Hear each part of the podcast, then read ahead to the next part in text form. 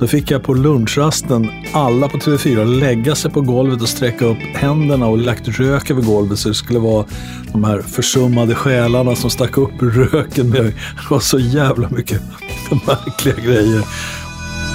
Bastusnack. Hej och välkommen till avsnitt 42 av Bastusnack. Dagens gäst är eh, lite av en doldis i branschen, men en doldis som har gjort oerhört mycket genom åren. Men eh, först så vill jag berätta att Bastusnack sponsras av Tylö Bastu. På tylö.se så hittar du allt du behöver för den ultimata bastuupplevelsen. Kolla in den nya basturumserien Harmony. Det finns mängder av kombinationer. Prova själv och bygga din egen bastu virtuellt med det smarta webbverktyget på hemsidan. Vill du gå längre så finns ju bastun Sensation där man kan få till ett fantastiskt vattenfall integrerat i den sluttande bakväggen. Vattnets behagliga porlande och den termik som skapas fyller dig sakta men säkert med kraft. Sensation ingår i Tylös Designline som är en serie helt nya bastudesigner. Vart och ett utgör ett färdigt stilkoncept redo att tas i bruk. Du som kund kan välja att kombinera detaljer fritt eller ta dem precis som de är. Utforska de många alternativen som ges i Designline och skapa en skräddarsydd fristad efter ditt eget huvud. Allt finns på tylö.se där du såklart också hittar den obligatoriska bastukilten. Ett måste, precis som bastumössan. Tack Tylö för att ni är med och sponsrar Bastusnack. Dagens gäst är alltså gitarristen men framförallt tv-producenten Mats Jankell. Jag har känt Mats sedan början av 90-talet när han ramlade in med ett gigantiskt tv-team och skulle spela in en show för TV4 på Hamburger Börs. Detta och mycket mer kommer vi att tala med bastun.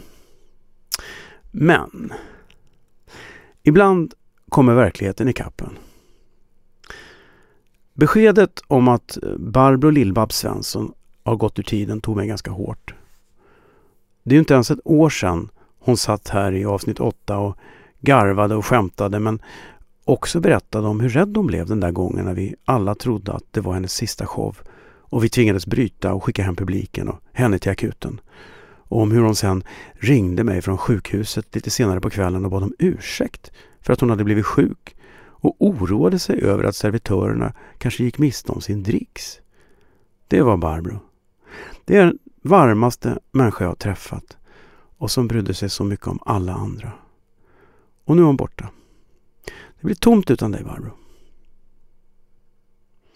Vi går över till bastun där Mats och jag inte helt otippat talar om just Barbro.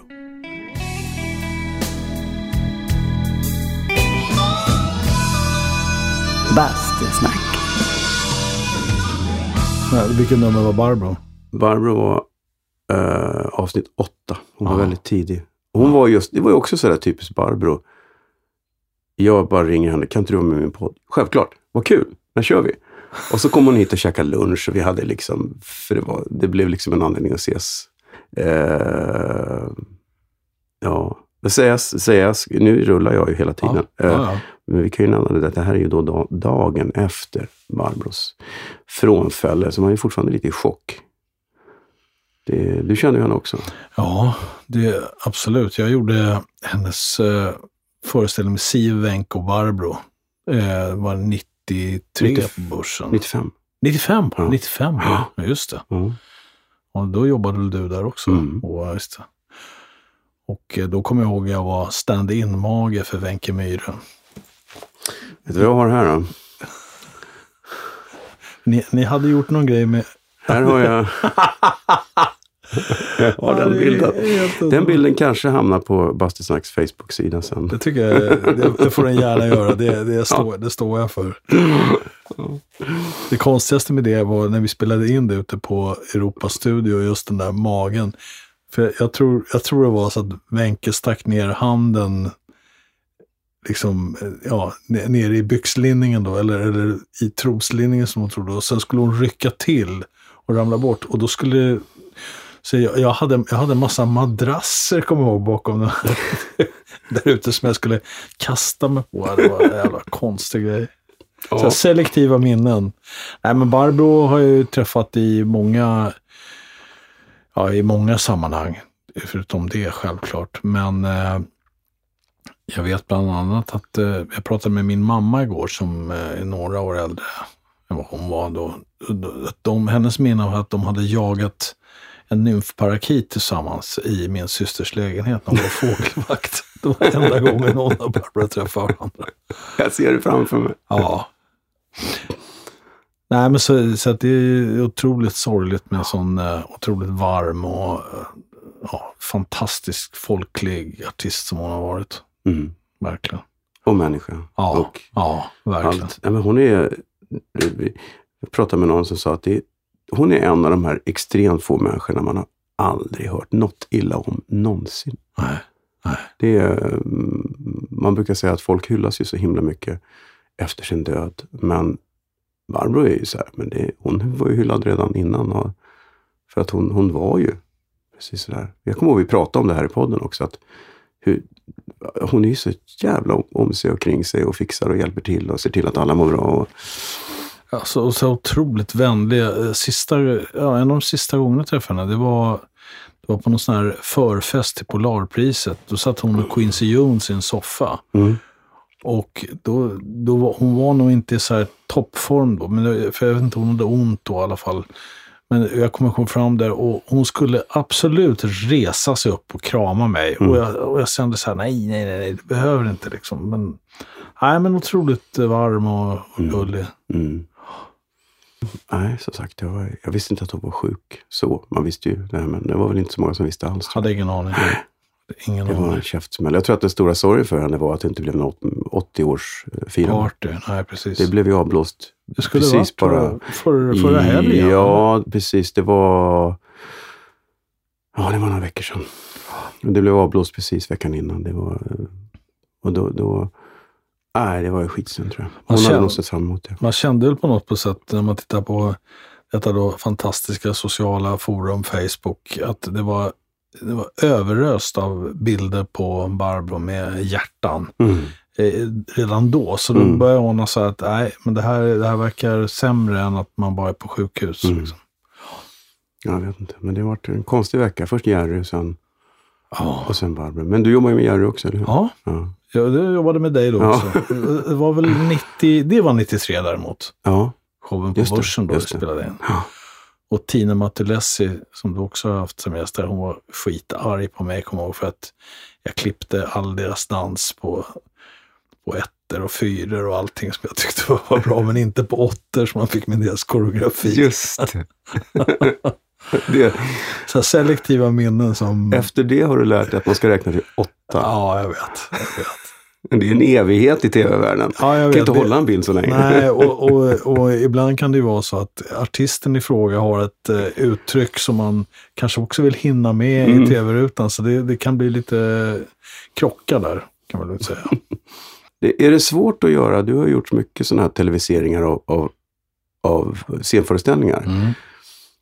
Och alla som har jobbat med den har ju bara sett en bild hela tiden fram till det man sätter in kamerorna. Man, ser- ja, helbilden.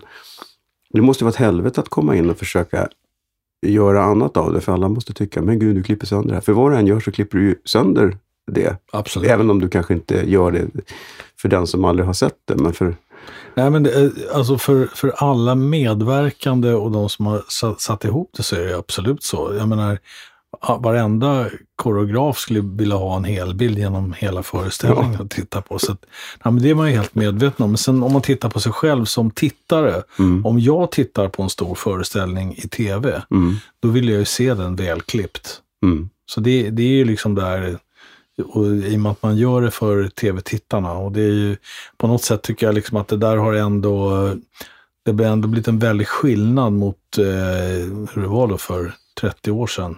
Mm, Eh, idag, idag känns det som att framförallt många av artisterna är mycket mer medvetna om att okej, att man skiljer på det. Det som sker på scenen eh, där på plats är en annan sak sen mot vad det ska bli i tv. mm. Men sen är, sen är det väl väldigt, jag tycker det stora problemet många gånger det är ju med ljuset, för eftersom det är gjort för en, för en lokal, för att skapa dramatik på plats och så vidare. Och sen när man går in med tv, det är fortfarande inte så 2018 att kamerorna har samma, eh, ja, samma vet du, förutsättningar som ögonen har. Så Mm. man, får ju alltid, man får alltid lägga på lite mer ljus eh, på. Och då ändrar man ju självklart liksom lite Mm. i föreställningen och, och den stämningen. Det är en del artister som, eh, som har blivit lite chockade när de har sett hur gammal deras publik är till exempel. när de har bara tittat ut mot, eh, Ja, det, mot det svarta havet och ser fortfarande att det är skrikande 25-åringar. Och det är inte det längre. Så kommer du tända Ja, publiken. precis. Hjälp, de är gråhåriga, det är ett bomullsfält. Jag gjorde någon sån här fruktansvärd grej i, i början av när jag började jobba. Det var någon stor gospelgala på Globen. Och det var svart i all, alltså varenda bild. Så, det var som en säck allting. Och då, då fick jag någon, någon kille där och tända upp mycket av takljuset. Mm. Det blev skitsnygg tv, men alla var helt galna efteråt sen.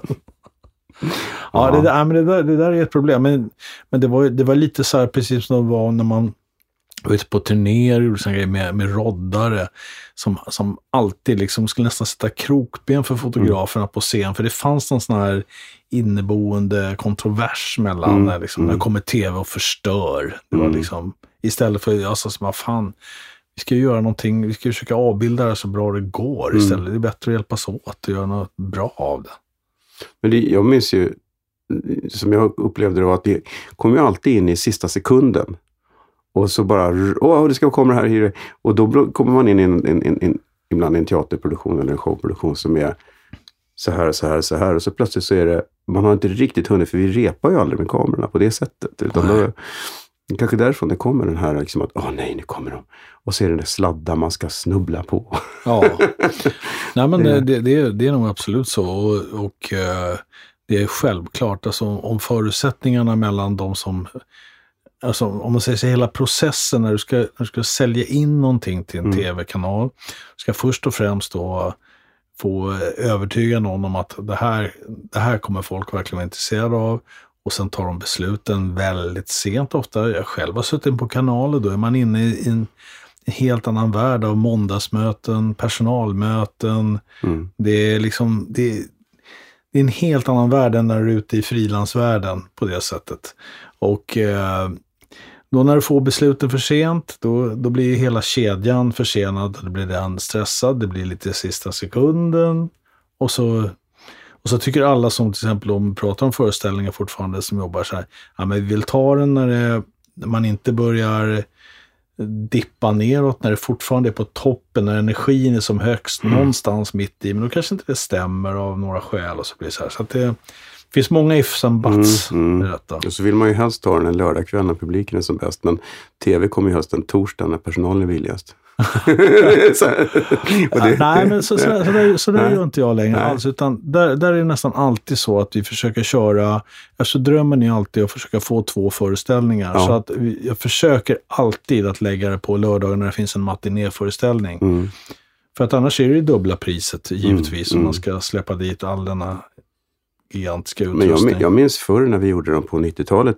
Då var det ju så ambitiöst så att man kallade in alla på dagen och så tog man eh, närbilder. Man hade en fotograf på scenen och kunde Mm. ta bilder bakifrån och sånt som inte gick att göra. Men det kanske hade med tekniken att göra. Att idag kan du sätta upp en liten GoPro-kamera någonstans. Mm. Det kunde du inte då, utan du fick ha... Då ställde man en kameragubbe på scen och så körde man de bilderna som var Så- omöjliga att ta. Så gör jag fortfarande i den mån jag får. Mm. När, när, det, när, det, när det går av kostnadsskäl, om produktionen tycker att, eh, att det, det går att... Om, det är ju svårare också om det är en produktion med 20 man på scen och Mm. alla ska ha, ta, ha betalt för att komma in extra och så vidare. Men, men i den mån det går så gör jag alltid det. Mm. Men det är, det är rätt sällan liksom de förutsättningarna finns. Ja, Nej. man spelade in Martin Stenmarks föreställning Syskonkärlek här förra helgen. Och då, då, då var det bara Martin och en DJ plus då, då vet du, ljus och ljud förstås. Men eh, jag menar, det gick vi in klockan nio på morgonen och tog Mm. allt det här med full... Martin var fantastiskt skön att jobba med. så Körde det två, två, tre timmar, varenda låt. Lite nya sådana vinklar du inte kan ta Mm. sen. sen. Sen körde vi föreställningen, sen så klipper vi ihop det. Det blir skitfint. Ja, det blir bra. Det är en ja. jävla bra föreställning förresten. Jag blev helt chockad när jag såg den. Ja, vi, alltså, ja man, man klagar ibland på, man, man, på olika saker om, om familjeliv och så vidare. Men att ha elva syskon, det, nej. Nej, det, går, det går inte ens att föreställa sig.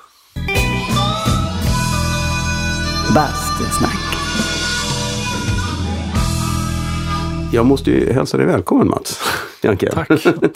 Eh, till min humla bastu. Och jag bjuder ju alltid på något lite trevligt till gästen. Och idag har jag ju då valt att, vi var lite inne på det alldeles nyss, men jag tänkte jag skulle hylla Barbro. Ja. Så då blir det såklart morotskaka. Ah. Alltså du har alltid en liten... Uh, en liten delikatess alltså. Till... Ja, ja. Det, det, är i och med att, i och med att gagerna inte är så höga på den här. För, så, så, så känner jag. Och morotskaka var ju... Alla som har jobbat med Barbro vet ju att var det någonting som hon nästan alltid kom med någon gång så var det ju morotskaka. Och hon, som hon bjuckade på. Det tänkte jag, fasiken en morotskaka ska vi ha idag. Jag var, jag var hemma hos henne en gång på Gästrikegatan. Hon mm. bodde i sin takvåning där. Så tittade, jag tror att jag var jag tror jag var projektledare var det nog, eller exekutiv när jag jobbade på TV4 för hennes 40-års ja, firande av hennes 40 år som artist, tror mm. jag var. Och då kommer jag ihåg, vi satt och tittade igenom gamla VHS på allt hon hade gjort. Mm. Och det som jag, mitt största minne, det var de hade rippat rakt av från Dave Allen, om du kommer ihåg. Mm. Så att där satt Barbro i en fåtölj med en whisky och, och, slips och kostym och så, så körde de den nästan rakt av. Det är så här, helt fascinerande. Jag vet inte om jag har sett det sedan dess alltså, men det var... Det känner jag inte igen. Men... Nej, men det var, det var, hon hade massor med roliga klipp och morotskaka, tror jag. Alltid. Nu var det här, hur många år sedan är det?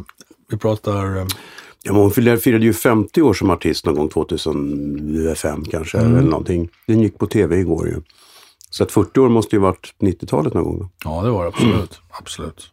Det, för när vi gjorde... Jag minns när vi gjorde Tillsammans igen för första gången då. Som just var 95 va? Med Barbro, Sivan och Wenke. Mm. Då tyckte man att de var så jävla gamla. Och det var ju ändå rätt många år sedan. de var, kan de ha varit 60? Ja, alltså, jag, jag, tyckte det var en otroligt uh, kul show de hade. Ja. Det. Men sen, sen tyckte jag jag skulle förstärka lite i vignetten då eftersom, som vi pratade om lite förut, att man går ju ofta in då som tv-producent och, och uh, förstärker vissa bitar då kanske. Ja. Och så, vi skulle göra en vignett till showen. Och de kom ju ut i rullstolar från start, kommer mm. Men, men då, då lät jag våra grafiker eh, göra om deras ansikten lite mer. Alltså, så det kommer så, alltså, det kommer vara Barbro och de sa så här, ja men Mats, eh, riktigt så här mumifierade vill vi nog inte bli. ja, men vi inledde ju med musiken från Jurassic Park. Just det. Det var ju, undertiteln var ju Jurassic Park för just för att dinosaurierna... Ja, det var, men de hade mycket kvar. Shit. Och vi hade sista 20 minuterna i showen tror jag var nästan var ju ett enda långt medley med deras hits. Just det. Som, som Hans och Kristoffer Nergård hade satt ihop. Som bara var, det tog ju aldrig slut. Jag kommer ihåg vi repeterade det där medleyt i flera dagar. För det, kompbandet fick ju, under, fick ju namnet The Medlers då efter det. För det var ju så jävla mycket låtar. Jag vet inte hur många låtar det var. Det kan man säkert googla. Jag får skriva det på Facebook-sidan sen. Så här många låtar var det. För att det, det tog fan aldrig slut. Det var 20 minuter. Och då var det bara korta snuttar av varje låt. Det... Jag tror jag fortfarande har lite så här, um, precis som du, så har jag också filmat med min egen video 8-kamera, för jag köpte den 86. Ja. Så att, sen blev det ju mycket sådana kameror som åk, alltid åkte med mitt bland de professionella bitarna, så jag filmade själv. Men jag tror jag har en hel del backstage också där med Siva, med NK mm. Barbro. Mm. Och förmodligen på dig. ja. Men hur kommer du... Vad, vad fick dig in i tv-svängen? Du, du började, du, från början ville du bli musikant, eller? Nej, alltså jag, jag har nog alltid velat bli det, men jag insåg nog min, var min begränsning låg. Mm. Det, det, längsta jag kom är väl att jag spelade med, med Robert Wells 88. Några gig på Patricia. Och sen, spelade, sen har jag fått, uh, fått spela med Ledin någon gång när han har haft något, något, något kompis omhändertagande. Så jag, jag fick hoppa med på Skansen direkt efter min skilsmässa. Han tyckte jag behövde någon, någon boost och få lira solon i knivhuggarrock. Det är vad jag kallar en kompis. Det är Ja, precis, verkligen. Han vet vad folk behöver. Ja, jo, nej, men det, han, var, han var en fantastisk kompis Ja. i eh, samband med det. Så att, eh, han, han försökte alla, på alla sätt att pigga upp tillvaron. Men har du, du pluggade du? Vad pluggade Nej, du? jag, alltså, om, man säger, om man ska dra den i, i kort format så, så du slipper klippa, upp så, så jag har hållit på och spelat hela mitt liv eh, med, med olika band. Eh, började på 70-talet, hade ett band som hette The Crash. Och sen så spelade vi rätt mycket då, vi var bara 14 år, så spelade vi förband till Nynningen Mhm. på, på vår ungdomsgård och de tyckte vi var ett jävla roligt band för vi var så unga och hade en gitarrist som Bengan Blomgren till och med stod och, nästan gapade när han såg. Han, han hade knappt kommit i målbrottet när han lirade blues-solon så att Ja, så stod ju, det var han var fantastisk. Och så, så, så vi började spela på, så Nynningen fixade gig till oss på Sprängkullen i Göteborg, gamla Äh, ja. Högborg där. Så där stod vi bland tanter i batikklänningar som, som diggade oavsett vad vi spelade. Så stod de där och, och dansade och såg lyckliga ut. Och, Tanter, de var väl 25 kanske? Ja, de var ju, ja, precis. I våra ögon Ja. var de det. Och, skägg, och skäggiga män i velourkläder. Så att, eh, så där, sen flyttade vi till Stockholm, jag fortsatte spela och sen byggde vi en studio vid Mariatorget. Jag och några polare som även funkade mest då som replokaler. Cornelis repade, det var sista, vet, vad heter de nu? New York Dolls sista turné. De, de, de, de repade där nere då. Oh, Ja, wow. Träffade du dem? ja absolut. Men de, de var... De, de gick väl på metadon då, för misstänker jag. De, de var, de var, jag sa, det var man, man pratade, man sa hallå. så det var, ja, men så att, det, så att det, det var många som repade där nere och så vi höll på med det. Och där närdes samtidigt då drömmen om, och jag köpte någon videokamera 86 och så tyckte det var jävligt roligt att kombinera både bild och ljud. Och sen insåg jag när jag hade de här giggen, när jag fick tillfället att spela med de som var riktiga proffs, att eh, jag hade roligare när jag lirade med vårt coverband. För det, det blev mera liksom lustfyllt. Eh, och eh, insåg att eh, jag nog inte hade någon framtid som rockgitarrist. Men eh, samtidigt det roligaste som finns i livet, tycker jag nog, är att spela gitarr. Men hur som i alla fall så, så kom jag in på en eh, producentutbildning på TV4. Den hade varit året innan, sen var den då 88. Så startade de 490. Men eh, så jag gick den utbildningen och så fick jag praktik på Sonett och eh, fick då efter ett halvår göra mitt första program med Club av Geijerstam som hette eh, Toppstationen, spelar videor från vida världen. Ja, och sen så fick jag börja jobba med listan där min syrra var programledare också. Efter, så jag kombinerade de här två med Lennart Wetterholm då som var både min mentor och eh, eh, producent där ute. Mhm. Men det var SVT då va? Ja, då Ja. körde vi på SVT och, och gjorde lite galer och jag fick göra min första direktsändning efter tre månader på Norra Bantorget för Lelle Wetterholm. Och han, han frågade mig en dag, Mats jag ska åka till USA då, vi ska göra den här, kan du ta det? ja, så här, och, så, och som man är så här, självklart. Ja, men man fattar ju inte hur svårt det är då. Nej.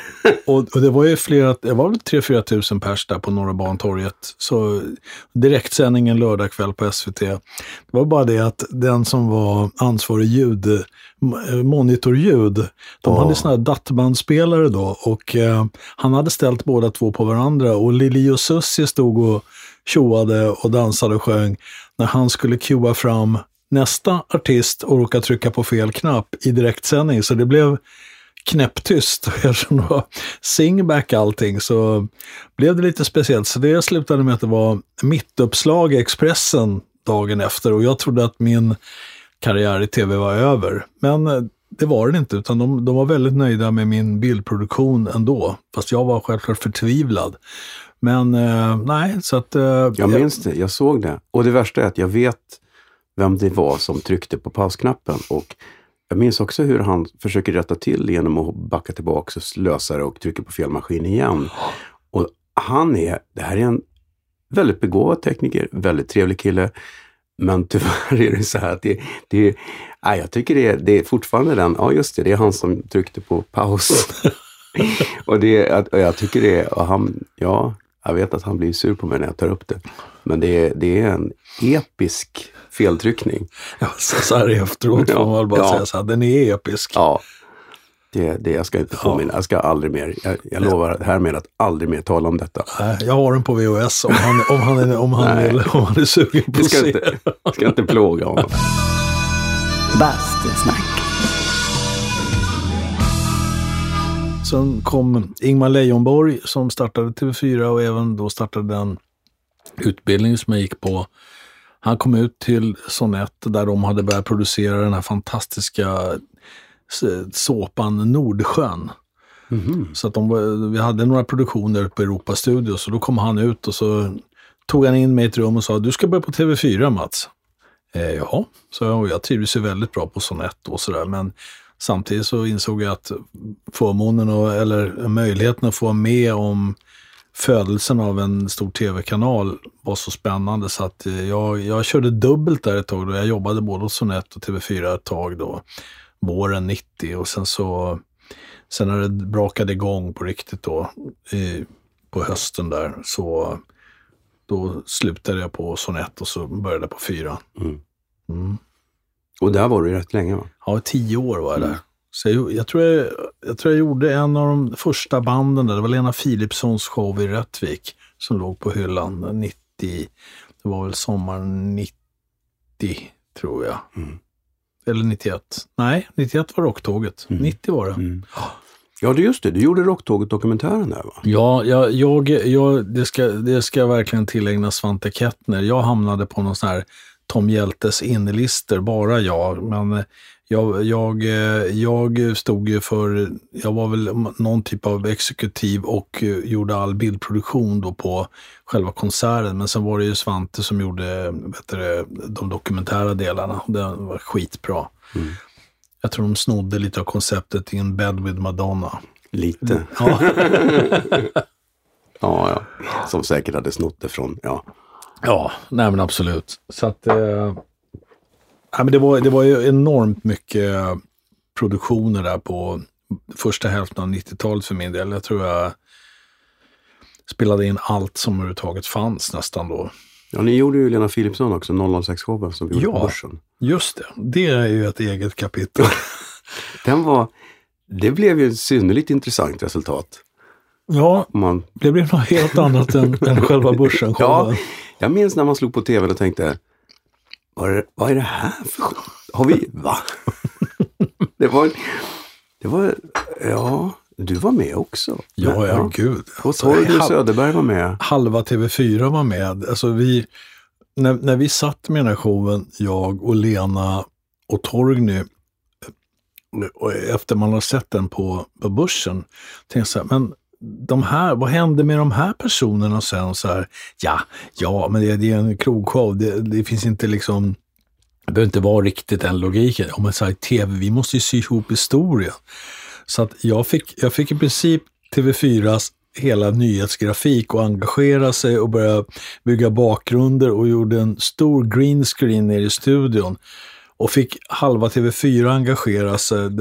Det var någon låt som hette The Preacher vill jag minnas. Ja. Då fick jag på lunchrasten alla på TV4 lägga sig på golvet och sträcka upp händerna och Lena och systrarna Folkesson satt på scen som på något altare där och sen hade vi lagt rök över golvet så det skulle vara de här försummade själarna som stack upp röken medan de sjöng. Det var så jävla mycket märkliga grejer. Och jag, jag blir nedslagen av Lena i inledningsscenen. Där jag då tillhör eh, gangstersyndikatet. Spiders. Ja, ja, precis.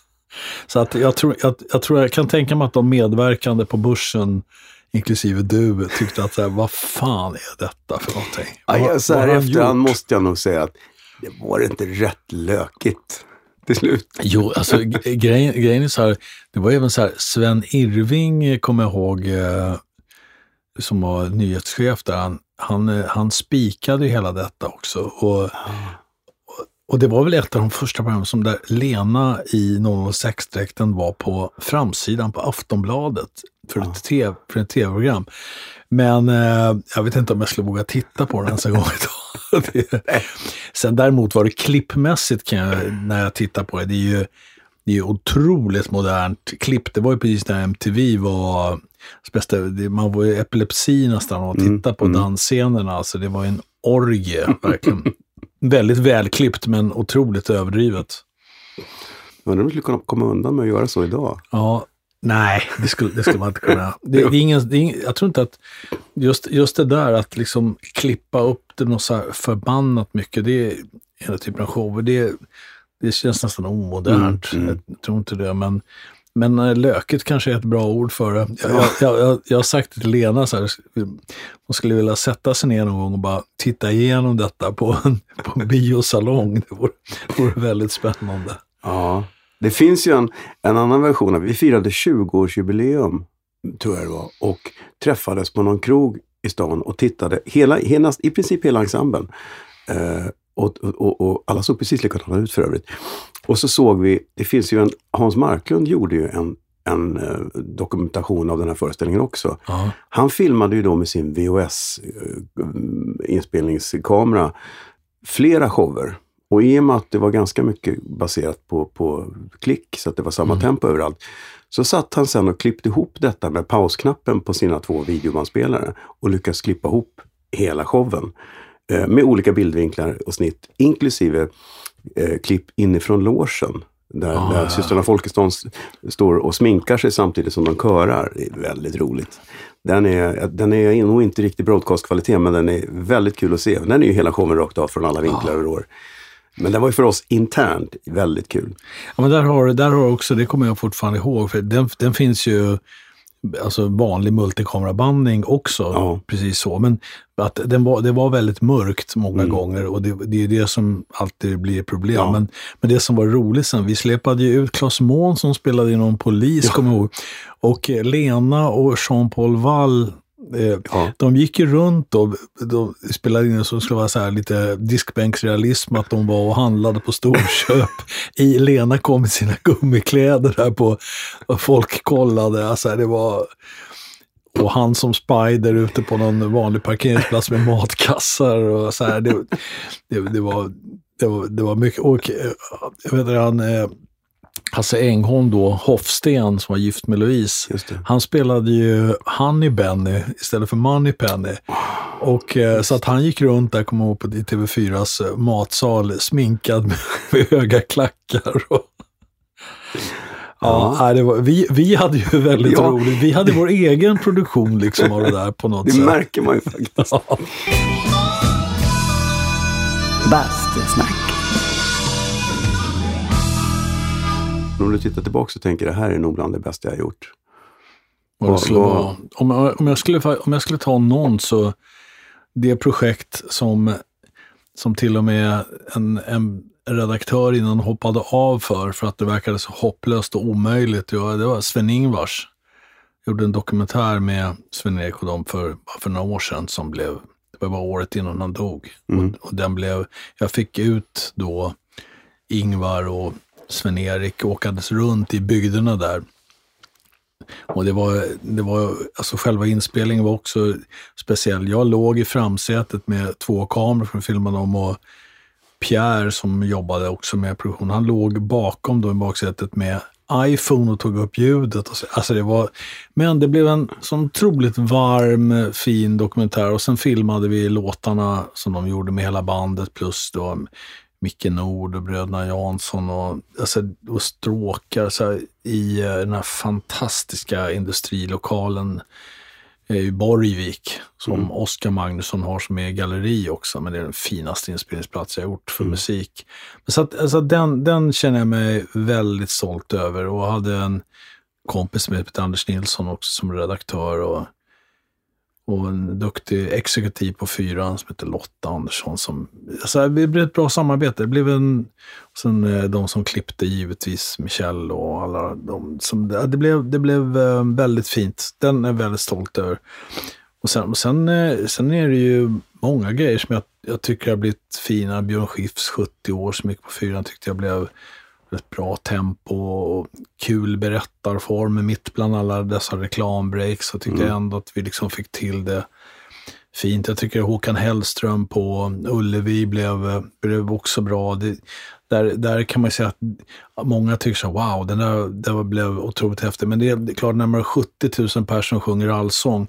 Den energin som finns, som man har med sig redan från början, den gör det ju lite lättare. Mm. Men, men jag, det, det måste jag säga jag tycker jag blev bra. Jag, jag gillar mycket det som jag har gjort med Ledin. Det är nog det som har kanske varit det roligaste i mitt yrkesliv. Så att den, eh, alltså, de, de alla projekt vi har gjort ihop, som har, där vi var uppe i Ådalen, gjorde Ledin Ådalen Rötterna, tyckte jag blev väldigt fin också.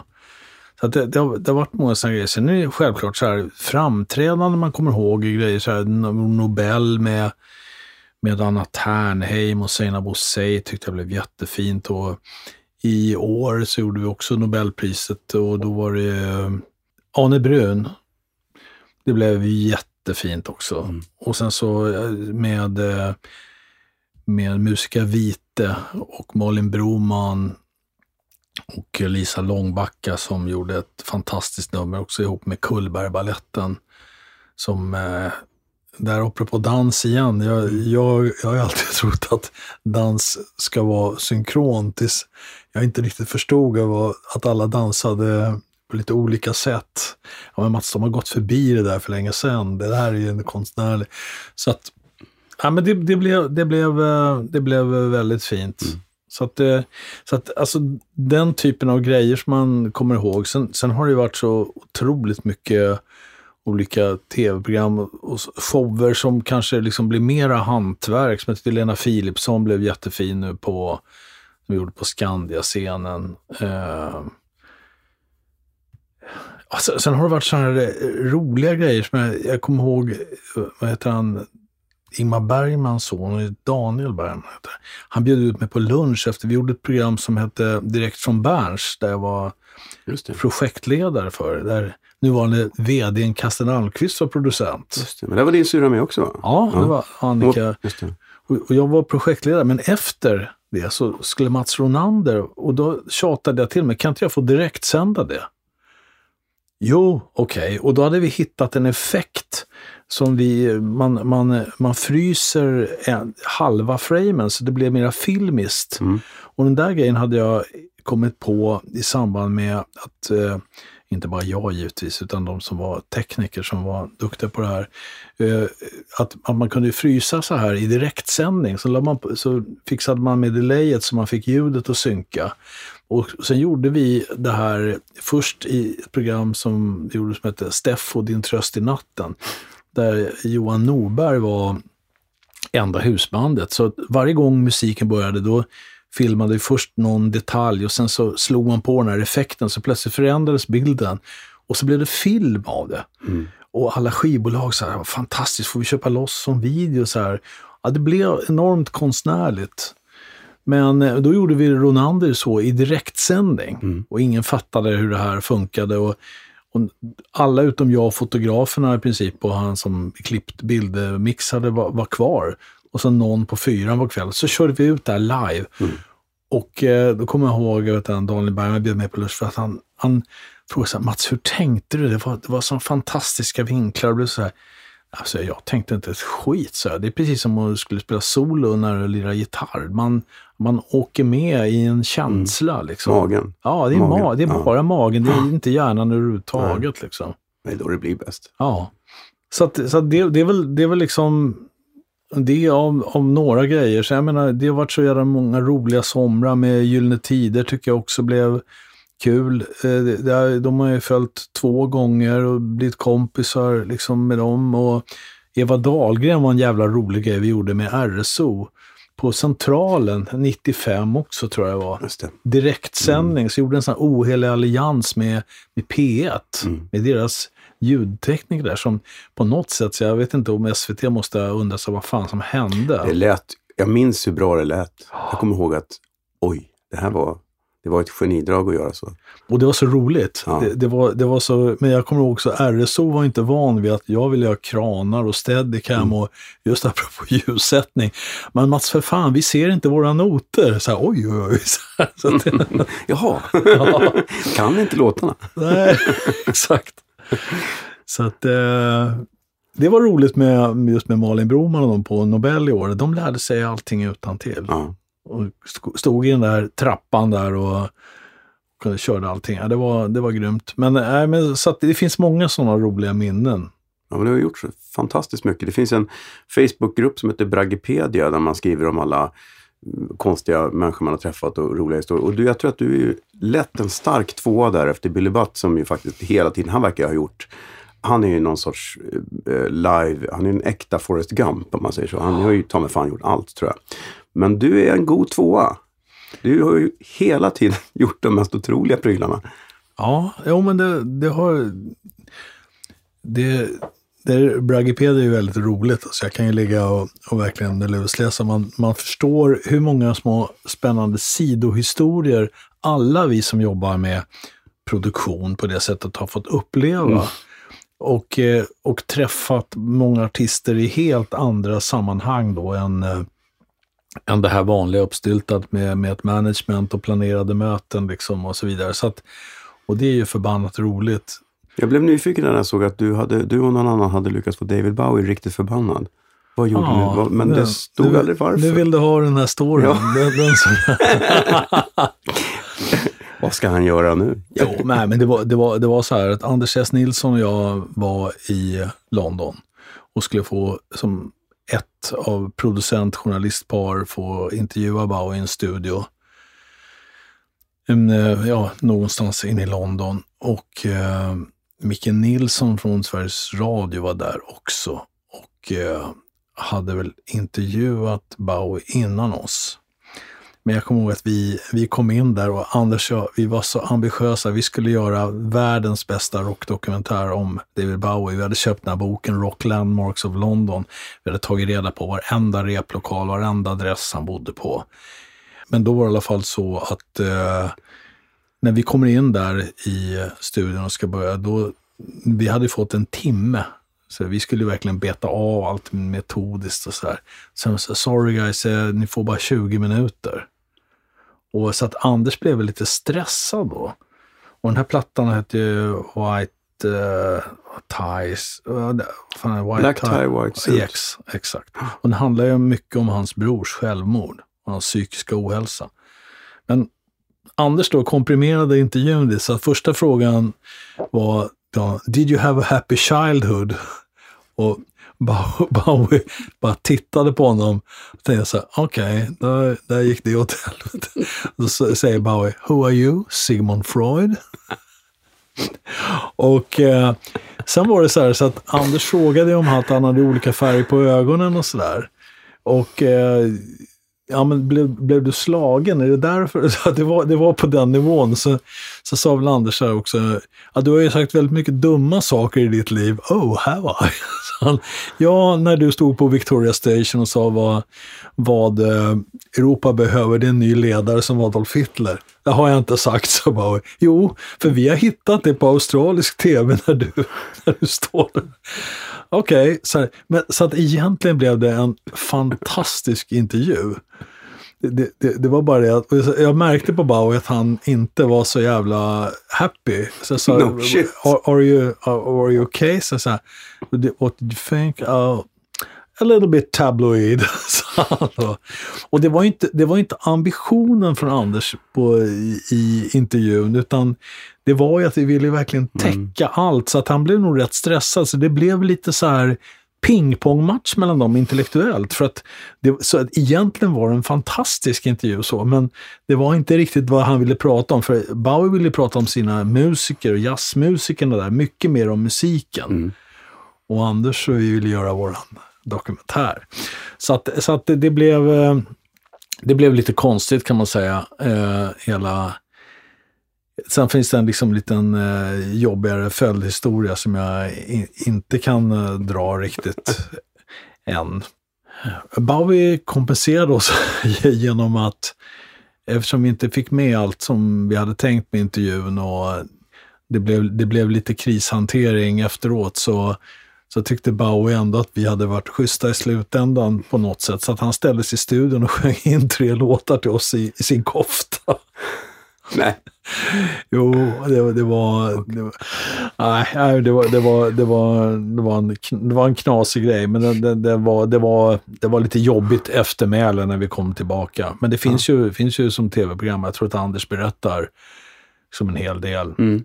Alltså det gick att sända trots allt? Ja, vi, vi gjorde ju våran dokumentär ja. ändå med de nya bitarna och sådär. Och jag tror Anders säger i inledningen också att eh, det, vi, vi eh, hamnade väl lite på kant med skivbolaget kan man säga. Mm. Det fanns en väldigt trevlig eh, representant från skivbolaget där som hade sett till att vi var de enda journalisterna då från Sverige som, förutom Micke Nilsson, som fick åka dit och intervjua. Så hon hade väl satt mycket av sitt anseende på spel. Mm.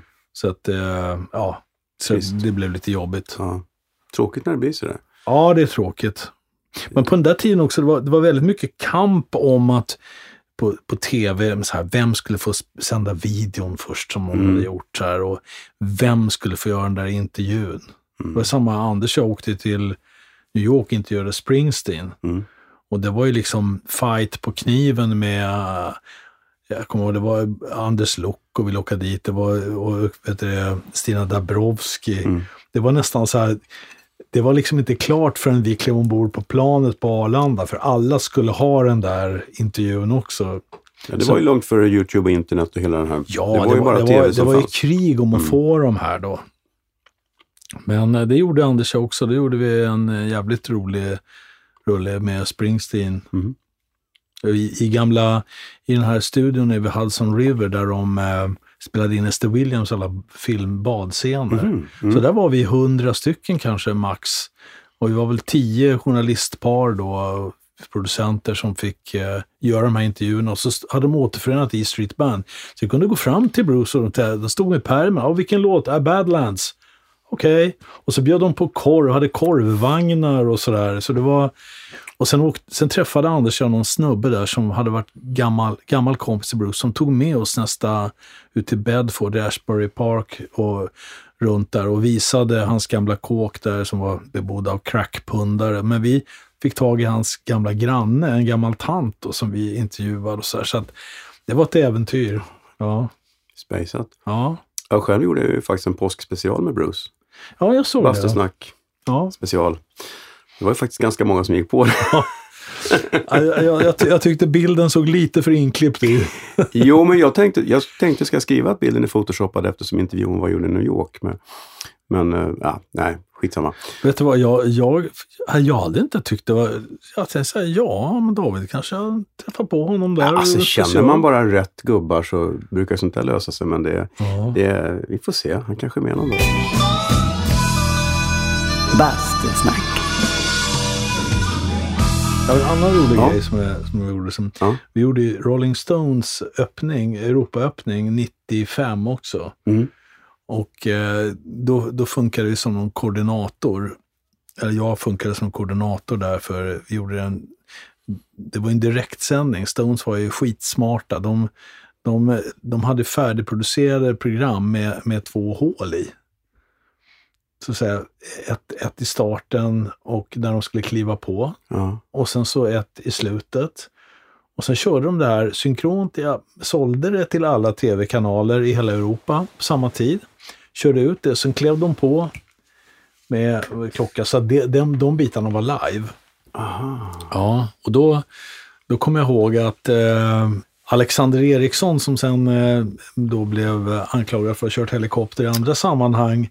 Han, eh, han fixade helikopterbilder till mig åt Stone. Så att då, då vet du, åkte han upp, så landade han på Gärdet och sen så kastade sin bil och så träffas vi utanför med en betakassett i handen. Jag sprang in, slängde in den i tyskarnas OB-buss och sen såg man till att det var bilder då, stod spola fram där man inte kunde se vilken låt de lirade. Så körde vi in det här i direktsändningen och sådär. Så att, ja, nej, det, det, var, det var också... Sen, sen var jag med Rickard Sjöberg två år efter i Nürnberg och gjorde samma grej på deras mm. Europapremiär. Det var också spännande. Ja, nu är jag bribat. Nu är det värre än Bragopedia det här snart. Ja, snart. Men vad är det du inte har gjort då? Vad, vad, är, vad, vad, vad, för projekt, vad har du för projekt som du känner att det här skulle vara en dröm? Eh, nej men, ja, det, det, är en bra fråga.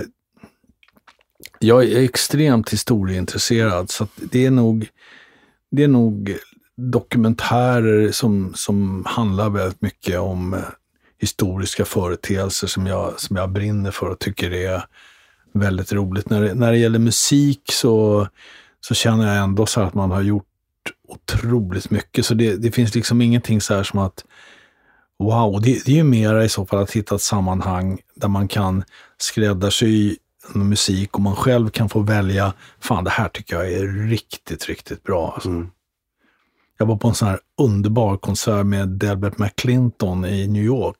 Och vi var åtta polare med helt diametralt olika musiksmak. Men vi gick därifrån allihopa helt blown away. För det var sån jävla spelmansglädje eh, och eh, svinbra låtar liksom och allting. Men att sätta ihop något sånt där i mm. en studio med artister som man verkligen eh, tycker kan leverera just för det. Det är klart att det skulle vara, att sätta ihop ett sånt musikprogram skulle vara skitroligt som bara handlade om lust. Det är Buena Vista, vad heter den? Buena Vista Social, Music Club va? Ja, Buena Vista Social Club. Ja. just det. Ja, just det. Han åkte till Kuba och, och just plockade in en massa och fick den där energin. Ja. Ja, men det, det, det är ju så med musik, liksom. oavsett om man spelar själv eller man står i en OB-buss när det börjar, mm. När det börjar svänga, när det låter riktigt bra mm. eh, och, och, man, man kommer in i det här flowet på något sätt. Mm. Det, det är magiskt, mm. visst, visst är det absolut. Men, men just det här, det som jag, jag tycker är kul med att researcha, läsa mycket om eh, om just det, jag, jag, tycker det är jättekul att botanisera. Just nu håller vi på med Skifs och Körberg från Hovet och då håller på och jobbar eh, med en kille som, har gjort, som gjorde alla de här programmen 60s och 70s. Mm. Och eh, han sitter ju på väldigt mycket gammalt material som är, som är unikt och som har den, och den kunskapen också. Mm. Så det, och jag tycker alltid det är så roligt när någon river fram, speciellt så här hittar, hittar gamla grejer i eh, byrålådor som jag tycker är spännande. Precis som du pratar om Hans Marklund och hans VHS. Jag älskar sånt. Mm. Jag gjorde en film om badrock med, mm. med Skifs och dem. Och, och då var det eh, en, en rätt onyanserad journalist. Det, det, blev, det, blev, ja, det blev väl så typ treor på alla, på allihopa utom han då som menade att eh, det var bedrägligt att jag hade i princip tagit materialet från eh, SVT. Det var ingenting nytt under solen och kalla det Men skillnad, saken var att 80 procent hade ingen sett förut. Jag hittade en gammal fotograf som hade jobbat med Björn den här tiden som visade sig att han hade 20 stycken video 8-kassetter och Anders Berglund hade också filmat där från 80-talet. Mm. Så att det var, det var, och just, just i de där lägena när man hittar de här gamla mm. grejerna som man mm. inte trodde fanns. Jag såg mm. något sånt där om Doors också, tror jag, när de var, när de var ute och seglade och badade, mm. så här super grejer, de här privata. Och sånt tycker jag är så oerhört roligt. Mm. Liksom, det är lite, så här, lite detektivarbete på något sätt. Ja, jag har lite du kan få låna någon gång. jag kan tänka mig det. Ja, men sen också träffa lite likasinnande som tycker sånt här är mm. spännande. Och när man kan göra det och jag, jag har haft en, ett gäng, rätt, ett rätt nördigt musikquizgäng av en del namnkunniga personer. Som, och ibland, alltså när vi, när vi håller på och pratar om eh, B-sidor på Marvin Gaye-singlar och sånt där. Det, det, jag, jag, tycker sånt där är otroligt roligt. Jag tycker det är kul med folk som har så här, så här specialkunskaper mm, om saker mm, och ting och, mm. och är nördar på grejer. Mm. Ja, jag håller med. Det är, vissa är, det, är, det är ganska mycket vanligare i sportens värld. Ja. Om man pratar med några fotbollsentusiaster så är det eh, det är inte sällan de har järnkoll på saker som man... Jag, jag har ju ingen koll på sport alls, men, men, men just musik, när man träffar folk som är lika nördiga som man själv, så är det ju det är en befrielse tycker jag. Ja. Ja, men jag håller med dig fullständigt. Ja. När, när, apropå sport, så Ingmar Leijonborg när han intervjuade mig för uh, producentkursen, som skulle kunna tänka jobba med sport? Nej. Så, äh, alltså jag, jag är nog en av de mest ointresserade av sport som överhuvudtaget Ja. finns. Och jag har så mycket kompisar som liksom kan varenda resultat och följer det. Ja. Och jag, jag kan ibland avundas passionen Mm. som de har. Samtidigt tycker jag ibland den där passionen övergår till alltså den här stora fotbollsklackarna till något rätt obehagligt. Ja. Någon, någon, man inte behöver ta något ansvar i de här stora och, och vuxna intellektuella människor står och skriker liksom saker som de inte ska kunna ta i sin mun normalt, att det blir något fritt spel. Det är de, de tråkiga bitarna av de här känslorna. Samtidigt när man, när man är med i den här, jag var så Bajen lira bandy, jag var på bandymatch första gången. Men det är en helt annan sak. Supertrevligt! Ja, men bandyvåld har jag aldrig hört talas om. Jag har varit på Zinken en gång och sett det i Bayern också. Och det, är, det är ju bara kärlek. Det är ju det jag fattar. Jag skulle kunna bli en bandygubbe som Ja. går och tittar på band. Liksom. Samma här. Ja, med det, det, portfölj. det, var, ja. det var lite föräldrar, det var, det var från, jag tror det var Vetlanda, Bajen. Alla var där samtidigt, stod och drack öl. Det fanns liksom inte en tendens. Men eh, jag, jag tycker det är så tråkigt att, det är liksom, att sporten ibland blir en kanal för en jävla massa frustration Mm. hos arga unga män, som det handlar om. Och en del vuxna män som plötsligt blir 19 och frustrerade igen. Och det, det tycker jag är skitjobbigt. Men samtidigt så avundas jag den här liksom enorma passionen och, och det, det där brinnet. Men det kan man ju se på en konsert också. Du kan ju gå på mm, ja, ganska många. Du kan ju se massa unga män som går på en hårdrockkonsert och som vänder den här energin till något bra. Ja, För att på en konsert så hejar ju alla på samma lag. exakt. Och så får de ut samma wow! Framförallt just när man kan se hårdrock. Nu är jag ingen frekvent hårdrockkonsertbesökare, men där är ju just den här extrema. Jag förstår den här adrenalinen. Jag, jag kommer ihåg det själv när man var eh, över tonåren och gick på konserter och fick ut så fruktansvärt mycket bra. Absolut. Ja, men där, är du och jag så här löj, löjligt samsynta. Ja. Jag gjorde till och med en, en rätt eh, elak sån liten eh, koppling. Vi gjorde ett program, Anders S. Nilsson, som heter Rocksommar. Tre- Och då var det ju då var det samtidigt fotbolls-EM. Och då hade vi korsklippt två poliser som stod vid Globen och skulle kolla och så här, nej det är helt lugnt här, det är så trevligt. Och sen så var det klipp i musiken till, till de sprang och poliserna slog med batonger och det var, det var liksom krig däremellan. Det, det, det där, men av då, då mina kamrater som älskar fotboll som tycker jag är helt hopplöst förlorad, så inser jag självklart att, att det liksom för själva spelet och för hela den grejen att det, det finns en enorm konstform Ja. i det som är fantastisk. Men jag håller med dig. Det, det, jag, nej, jag aldrig, det kanske beroende på att jag hade en pappa som lirade, lirade i Bayern, både bandy och fotboll och var totalt dedikerad till detta. Och, så att han var inte talbar när det var matcher på tv. Det har blivit dags för Skämskudden. Herregud vad pinsamt. Skämskudden. Nej, inte den där gamla demon. Har du någon skämskudde? Ja, alltså jag, jag har ju... Jag har ju framförallt i bild. Eh, du var inne och tangerade lite där på Agent 006. men men den, har jag, den har jag inte så mycket skämskudde för den, den är vad den är. Och det, var, det, det, finns, det finns ett enormt hantverk i den som jag kan samtidigt känna även om de, de eh, involverade i själva föreställningen kanske inte var så nöjda med den bild eh, jag skapade. En då oerhört noggrant och välgjord Ja. skämskudde. Ja. Ja. Nej, men, men jag har väl, jag har väl sån skämskudde en gång att jag tror 87 som jag, som jag, jag och en kompis som idag är hög chef på Bonnier Bio, hon och jag fick, fick äran i en klump av andra människor att spela hårdrocksfan i en Robert Wells-video. Äh, så det, det var... Det, men det, den har jag inte lyckats hitta någonstans. gudskelov. synd. Ja, det, det är synd. Och sen, sen så sen spelade jag student när jag var 28 år i Uffe Malmros första televisionsgrej. Otroligt penibelt när jag står där med studentmössa bland alla 18-åringar. Och så skulle Uffe göra någon grej. Han skulle filma in i mitt öga. Jag skulle sjunga studentsången. Sen kom vi ut ur mitt öga, då stod vi med vårt rockband och körde studentsången i punkversion nere på gamla Daily News på Melody. mm. med en lite inhyrd publik. Så, här. så att det var, men alltså när jag står där i den där jävla studentmössan, det är så Ja, och då har du ändå alltid haft ett ganska ungdomligt utseende. Lö, lökigt. Det är, det är lök i exponential funktion alltså. Men den finns. Ja, den, den, finns, den finns på VHS. Eh, så, så jag tänker, vad är, vad är det mera så här som jag... Att det är så här, musikmässigt så... Alltså min första rockvideo som jag gjorde med Anki Bagger, I was made to love you baby, där tror jag använde alla effekter som jag överhuvudtaget kunde hitta. så den, men den, den men när andra ser den idag, nej men det är väl inte något större fel.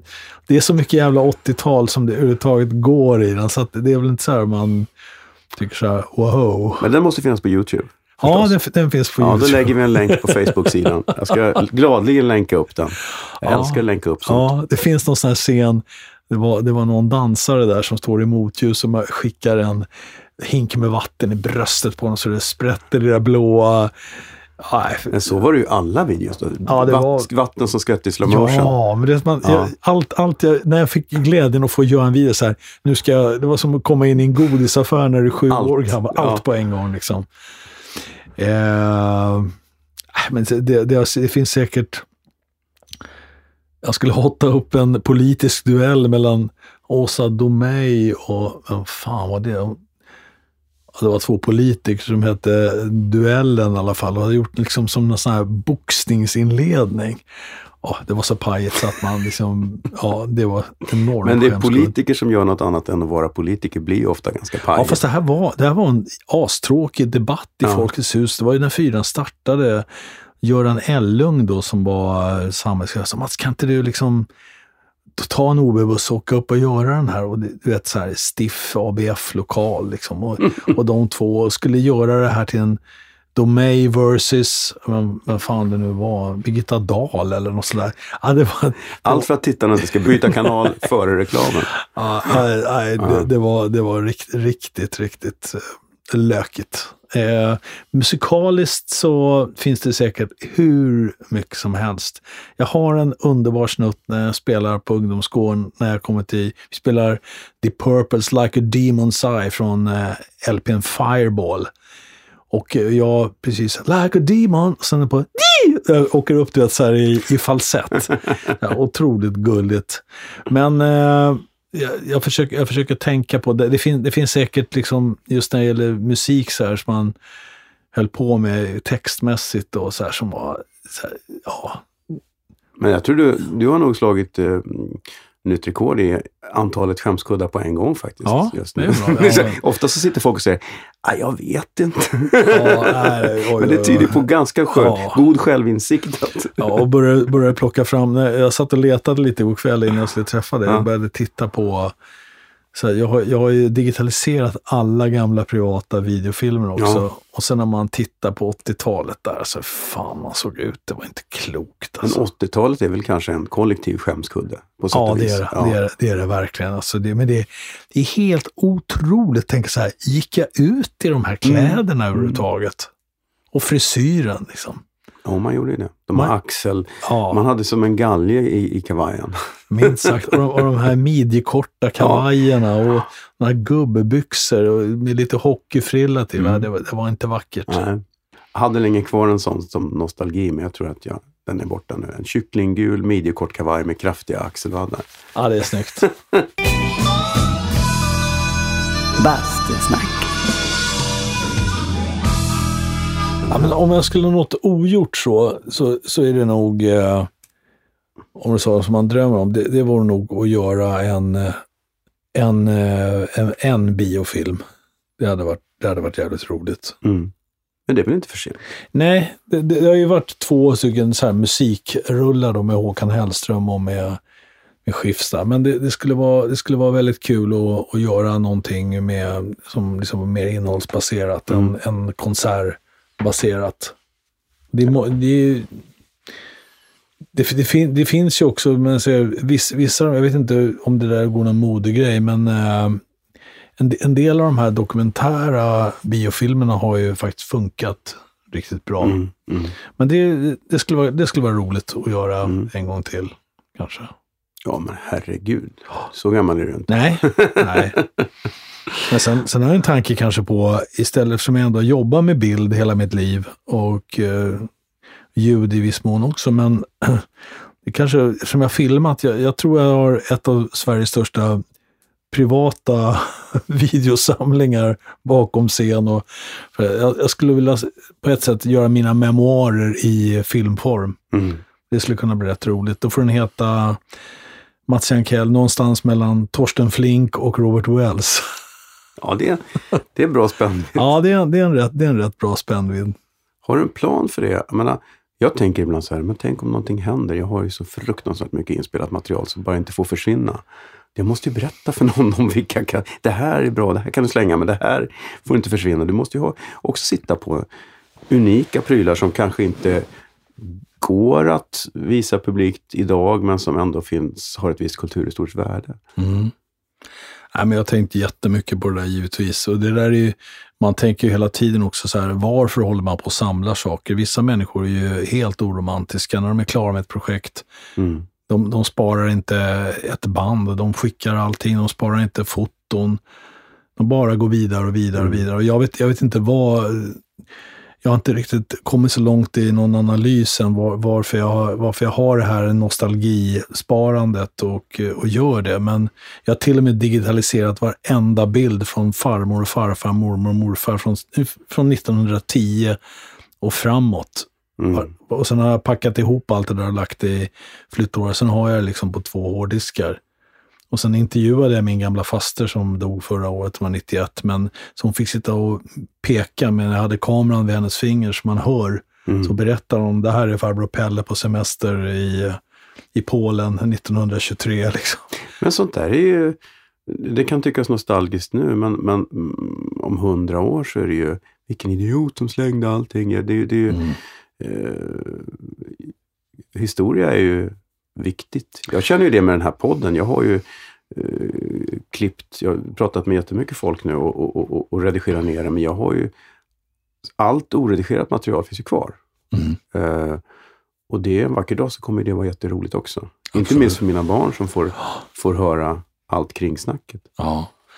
ja men det, där, det där är en... Det där är, jag brukar eh, diskutera det här många gånger med både, både kompisar och närstående. Och, och jag, vad jag tror när man har så här enormt mycket material, det, det är som för sina barn till exempel och så vidare. Jag tror det handlar om att faktiskt tvinga sig till att paketera det här så att det liksom är överskådligt. Ja. Antingen gör du lite schyssta fotoböcker på Apple eller vad man, vad man gör det och paketerar de här, skriver texterna runt omkring vad det var. Jag har en del kompisar som har gjort det jätteambitiöst. Mm.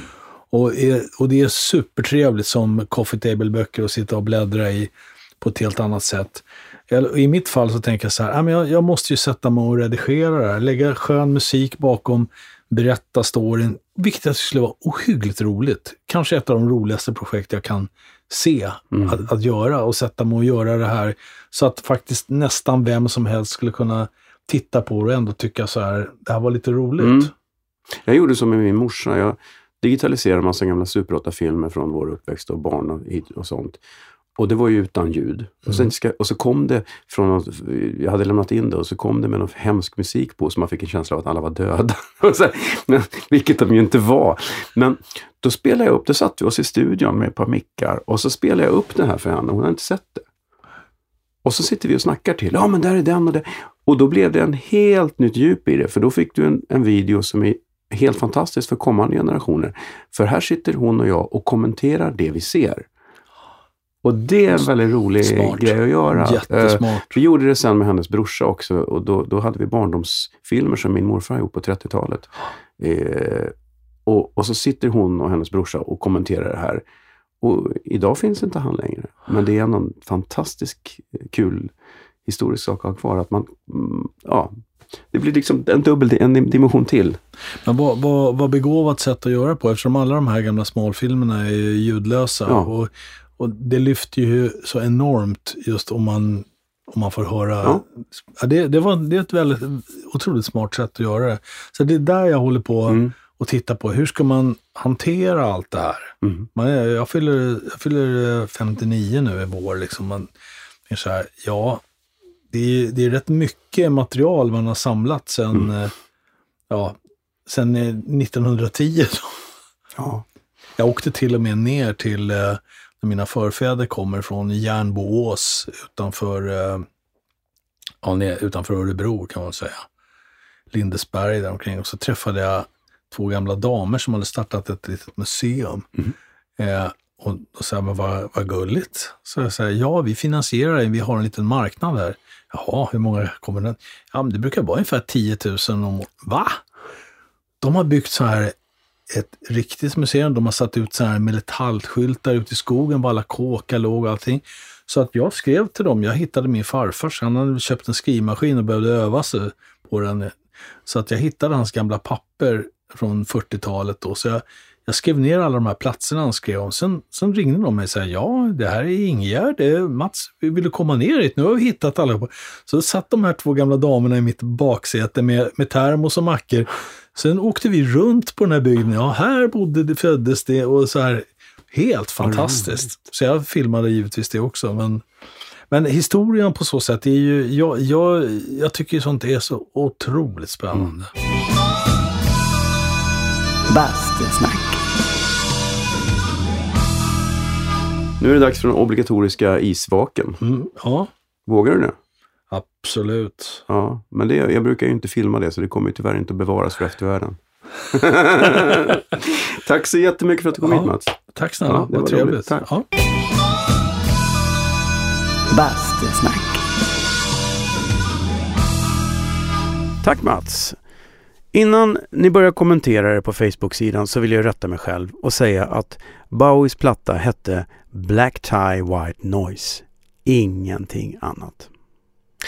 Sen eh, får ni kolla in Bastusnacks Facebook-sida där jag kommer att lägga upp lite bonusmaterial också. Bland annat den fantastiska bilden på när Mats är body double för Wenche Myhre. Det är en fin bild. Och eh, när ni ändå är ute och surfar på nätet, gå in på tylö.se och kolla in deras utbud. Beställ en bastukilt eller en bastumössa. Alla bastuproffs har en sån, fatta det. Tack Tylö för att ni är med och sponsrar podden. Vi hörs igen om en vecka eller så med en ny spännande gäst. Till dess, basta försiktigt!